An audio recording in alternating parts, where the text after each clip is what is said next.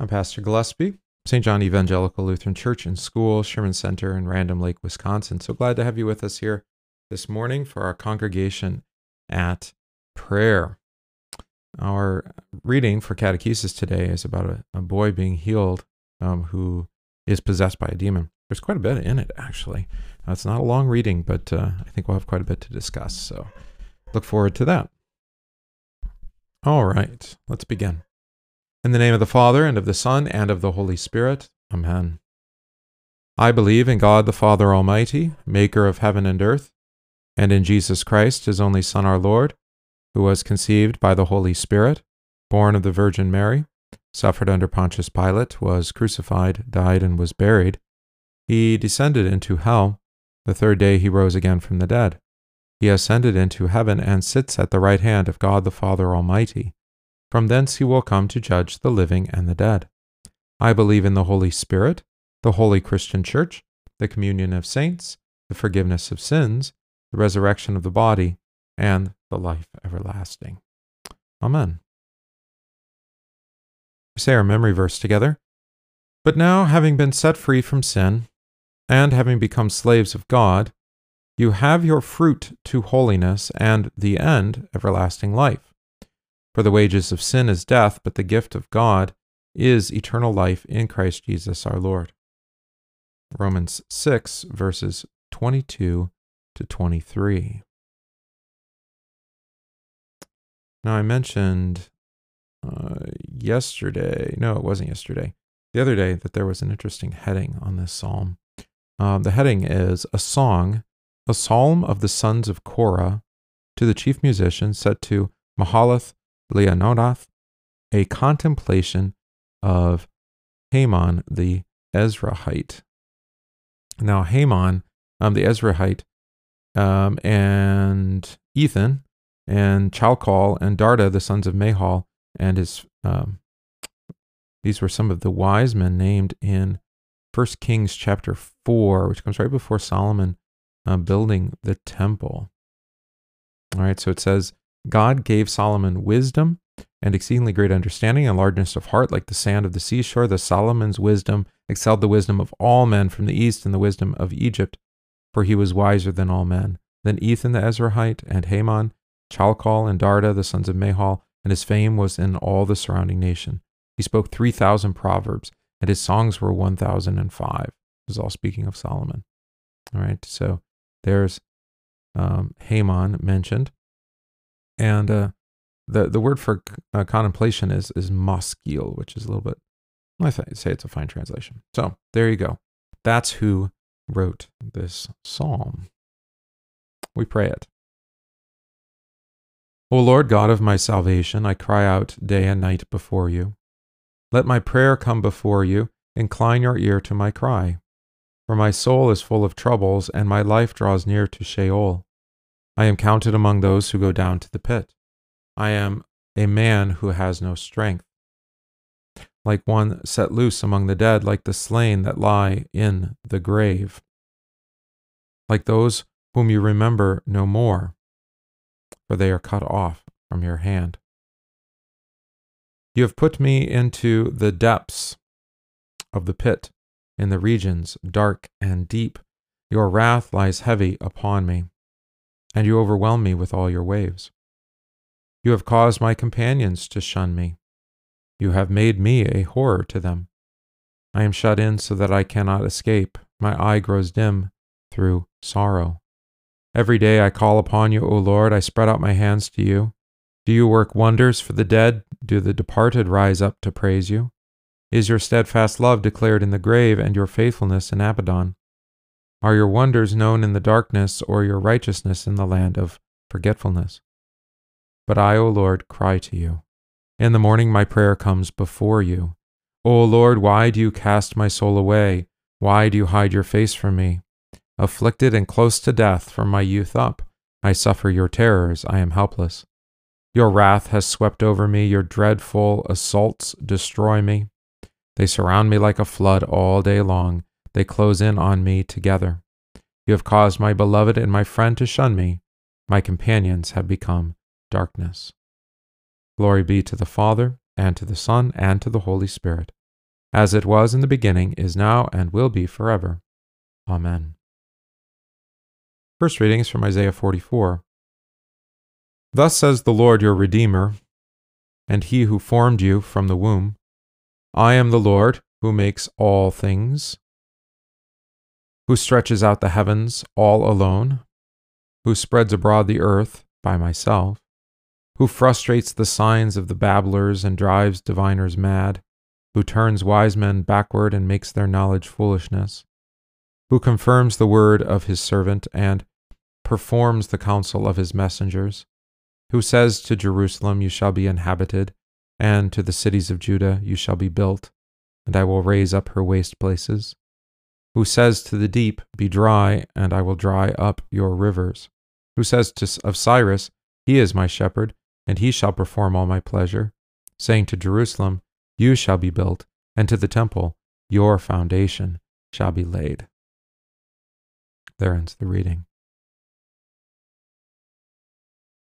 It strikes me that uh, those who argue for the capacity of mankind uh, to do great things fail to see that in the scriptures, especially from the prophet here, Isaiah, um, that it is the Lord alone who, who does all things, who makes all things, who stretches out the heavens, who spreads the earth, who frustrates, who builds up, who confirms, who performs, right? This is all the Lord's work.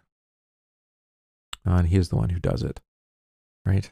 And we need only sit back, be quiet, and receive, as Moses says uh, to the people of Israel before they uh, pass through the Red Sea on dry land. As it says here, I will dry up your rivers. All right, our reading for catechesis is from Matthew 17. And when they had come to the multitude, a man came to him, kneeling down to him, saying, Lord, have mercy on my son, for he is an epileptic and suffers severely, for he often falls into the fire and often into the water. So I brought him to your disciples, but they could not cure him.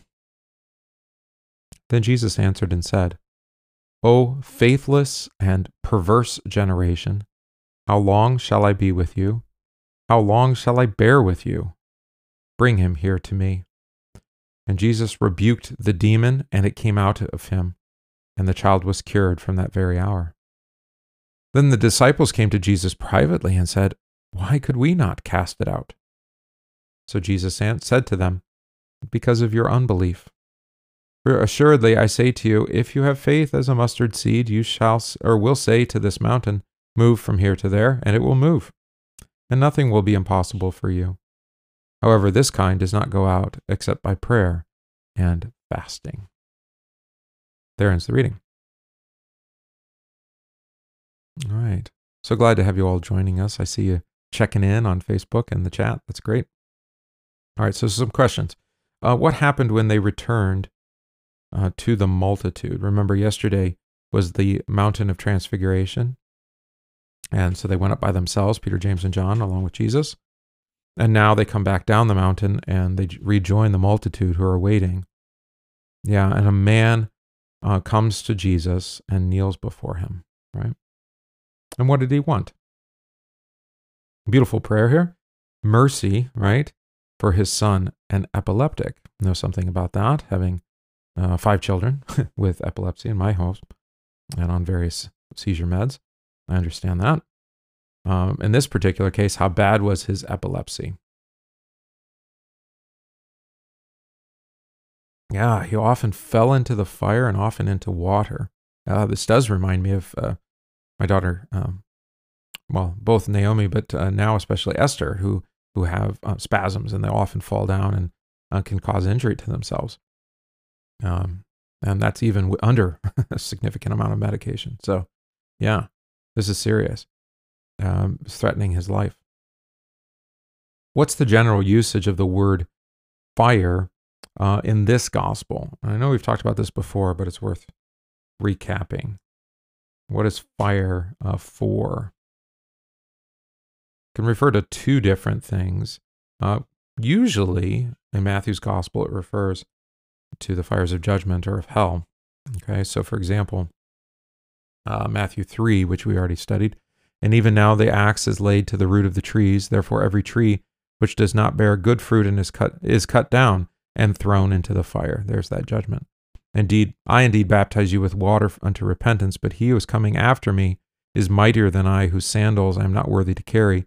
He will baptize you. And here, here's the other use in the same, uh, the same lesson. He will baptize you with the Holy Spirit and fire.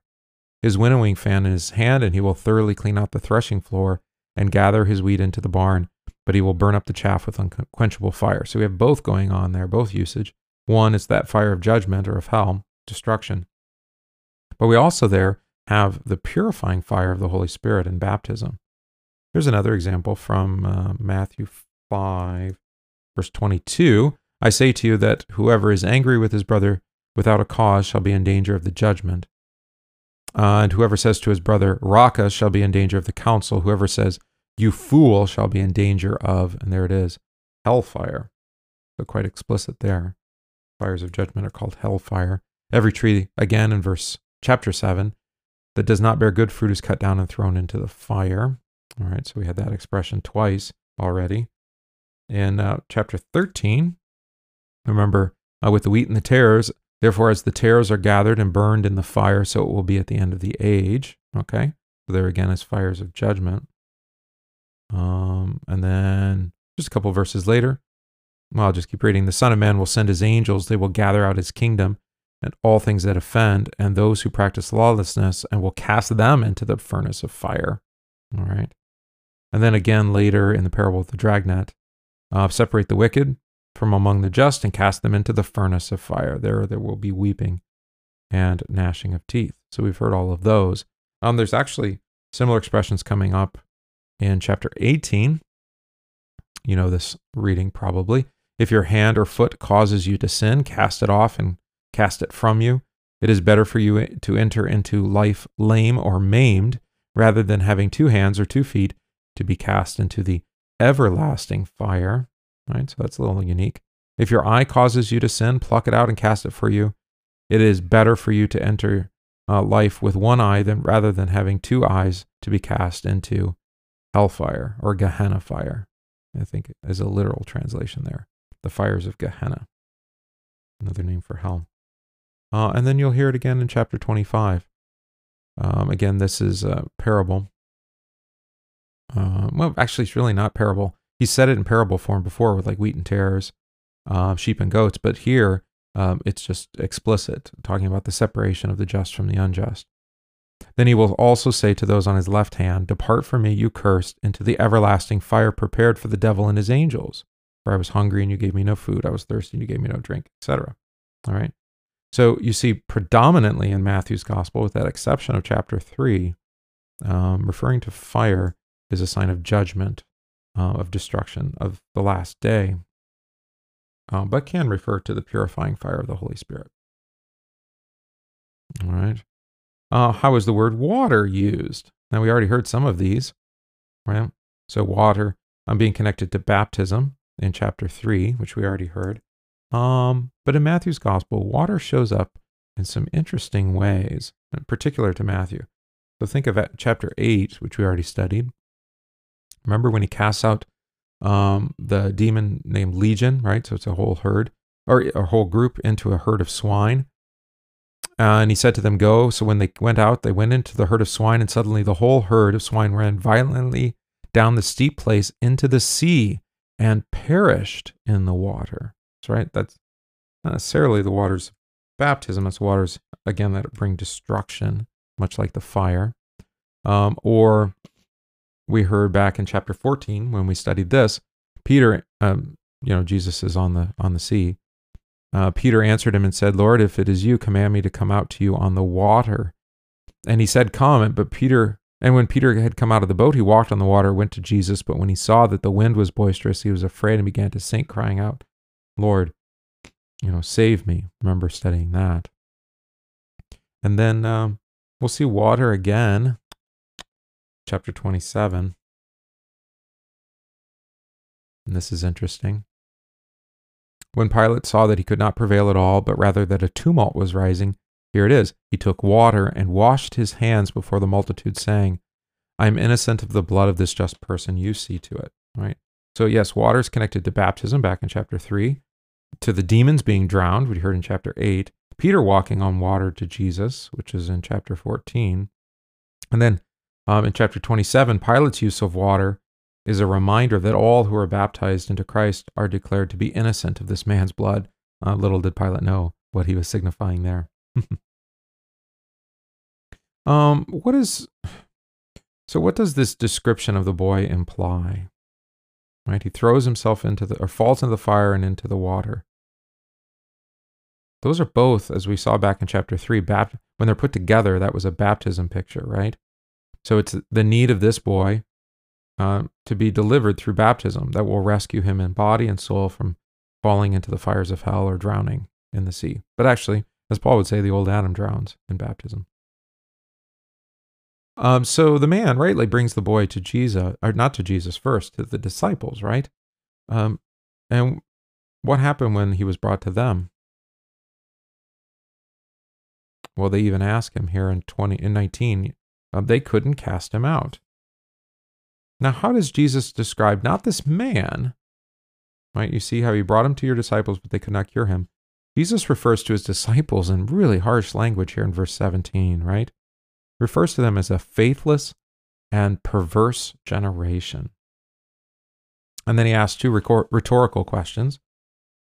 Yeah, how long shall I be with you? And how long shall I bear with you? And the answer is, How long? well, is it is his mercy or his mercies never uh, never ending? Of course, right? Um, specifically, he's going to be with them always, even into the end of the age. Think Matthew 28, verse 9, or 20, excuse me. Lo, I will be with you always, even to the end of the ages, right? So he bears with them um, to the point of death upon the cross. He is with them always, even to the end of the age. So, yes, it's a rhetorical question, but uh, it does show also, um, you know, the, the, I guess, frustration of God with his people, right? And how faithless they are, and yet how faithful he is to them. Um, when was the child cured? What does it say there? Verse 18 at that very hour. This is a uh, interesting expression because it, it's been we've heard it twice already. I think in Matthew, we heard it back in Matthew eight um, with the centurion's servant, right, that was healed at that very same hour. We also heard it um, in the following chapter in, in Matthew uh, nine with the woman who had the flow of blood and touched the hem of his garment, right? And the woman was made well from that very hour, from that very time right? In both cases. I don't know if there's more that needs to be said about that. Um, what did the disciples then want to know? Yeah, why couldn't we cast them out? And the reason, again, as he said when he declared it in verse 17, then he repeats it again here in verse 20. Yeah, it's because of their little faith. Um, it's interesting that's translated here as unbelief. Um, I think properly translated, it's it's small faith, your small faith. They think too little of Jesus would be another way of saying that. What does he tell the disciples they could do if they had even the faith of a mustard seed? yeah, to tell a mountain to move and it would. Nothing would be impossible. Of course, that um, is lifted out of this context and often meant to mean all sorts of things, which I don't think it does. It's very specifically here if you thought even uh, of Jesus as a mustard seed, um, then there would be great things that would happen amongst you, right? And of course, he's far more than that. Uh, how does this compare to statement in uh, Matthew 21? Here, I'll read it for you, and then you can tell me how it compares. Jesus answered and said to them, Assuredly, I say to you, if you have faith and do not doubt, you will not only do what was done to this to the fig tree, but also, if you say to this mountain, Be removed and be cast into the sea, it will be done. And whatever things you ask in prayer, believing, you will receive. All right. So again, we have the same expressions. If you have faith, don't doubt. Um, you say to the mountain, Be removed and cast into the sea. Um, it's a little bit expanded here. Whatever you ask in prayer, that is faithful prayer, asking, believing, you will receive. Yeah. It's a little bit different. And the mountain here, uh, notice it said, as I read it to you, this mountain. So he's referring to Mount Zion. He's referring to Jerusalem. And this was after his entry into Jerusalem, right? So even if they asked Jerusalem to be cast into the sea, it would be done. How does one cause this kind of demon to go out then, according to Jesus? It's interesting because, you know, Matthew kind of gives us the, uh, the scientific or the biological kind of explanation, right? He's an epileptic and suffers severely. But Jesus says, no, this is actually demonic, right? This is a work of the devil or his host um, to undermine faith, right? And so, how is it cast out? By the weapons of faith. That is, by prayer and fasting. All right. Meditation on this text. The real danger the boy faced was the fires of hell and perishing with the unclean demons. Jesus has come to bear the suffering of the cross in his body that he might remove this curse and by his resurrection restore our bodies to life. Those who have been purified with the fire of the Holy Spirit in the waters of baptism need not fear perishing in the waters as did those who died in the days of the flood. Faith trusts in, in the Christ who releases our bodies from the power of death in the baptismal waters and then feeds our bodies with his own body and blood to preserve us from the fires of hell. In these means, the Lord rescues us by his word, for nothing is impossible with God. Such authority has now been given to those who preach the gospel, that through the word of Christ we may not be cast into the depths of the sea or fall into the fires of hell. And there you go. Speaking of, let's confess the second article of the Creed and what Christ has done for us. What does this mean?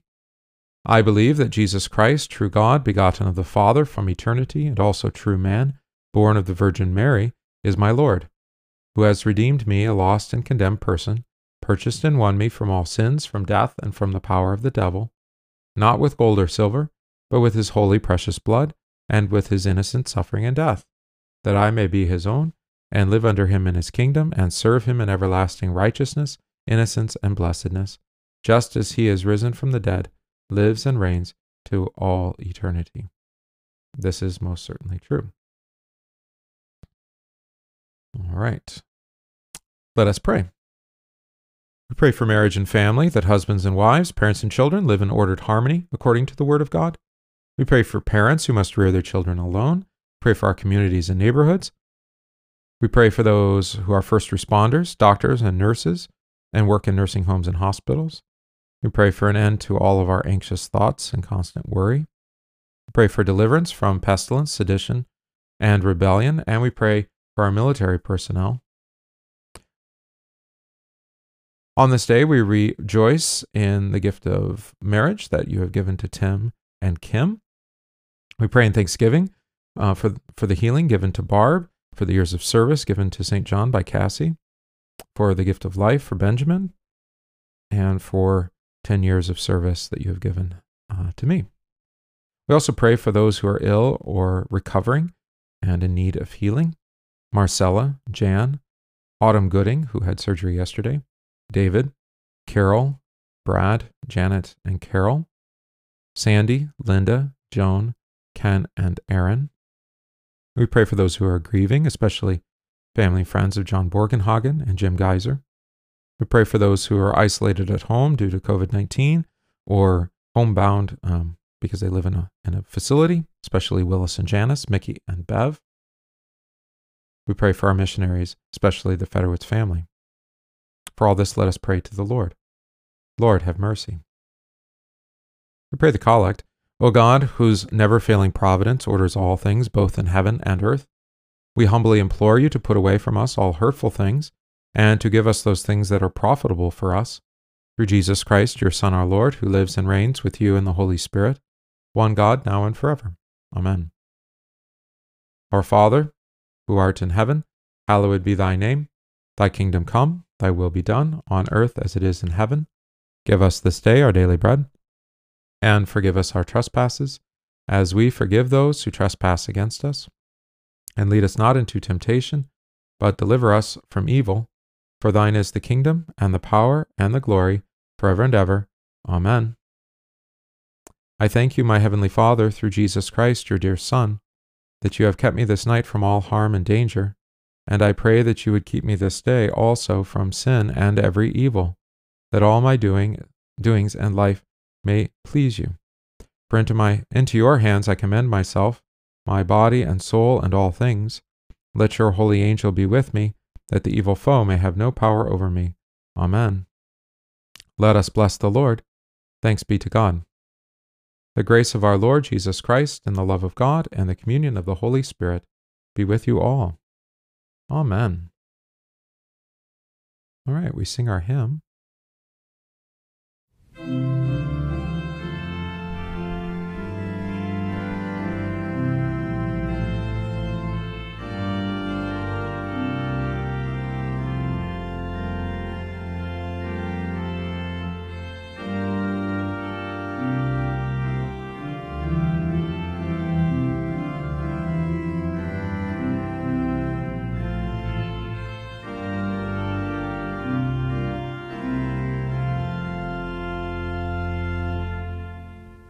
Sing praise to God the highest good, the author of creation, the God of love who understood our need for his salvation. With healing all our soul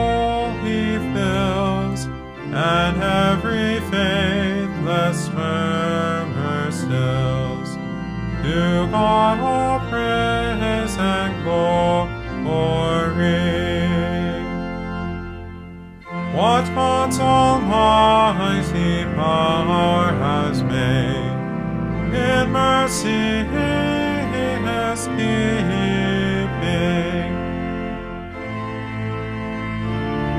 For evening shade, his eye is never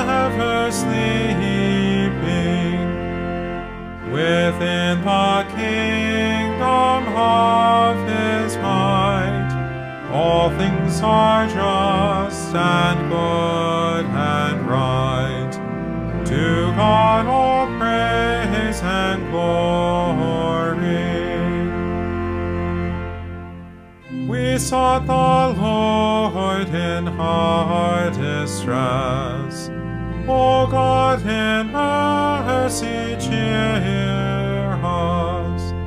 Our Savior saw our helplessness and came with peace to cheer us. For this we thank and praise the Lord, who is by one and all. To God all praise and glory. He never shall forsake his flock, his chosen generation. He is their refuge and their rock, their peace and their salvation.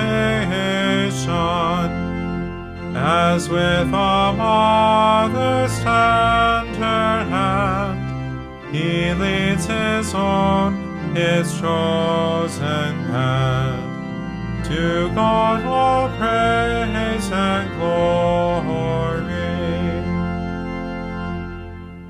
All who confess Christ's holy give God the praise and glory. Let all who know his power proclaim. All of the wondrous story. Cast every idol from its throne. For God is God and He God all praise and glory.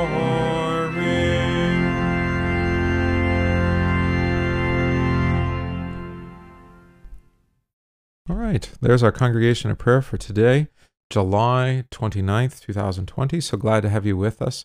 Uh, a reminder that tonight, 7:30 p.m. Uh, Central Time, we have our uh, weekly Bible study. Uh, we continue our study of First Corinthians. We're in chapter, be in chapter 12. All right. So join us this evening, 7:30. Again, if that's a little late for you, uh, feel free to watch it on replay uh, tomorrow and post your comments and questions and whatnot below. But I hope you can join us live. It makes it a little bit more interactive and interesting that way. So, Lord be with you all, and we'll see you again soon.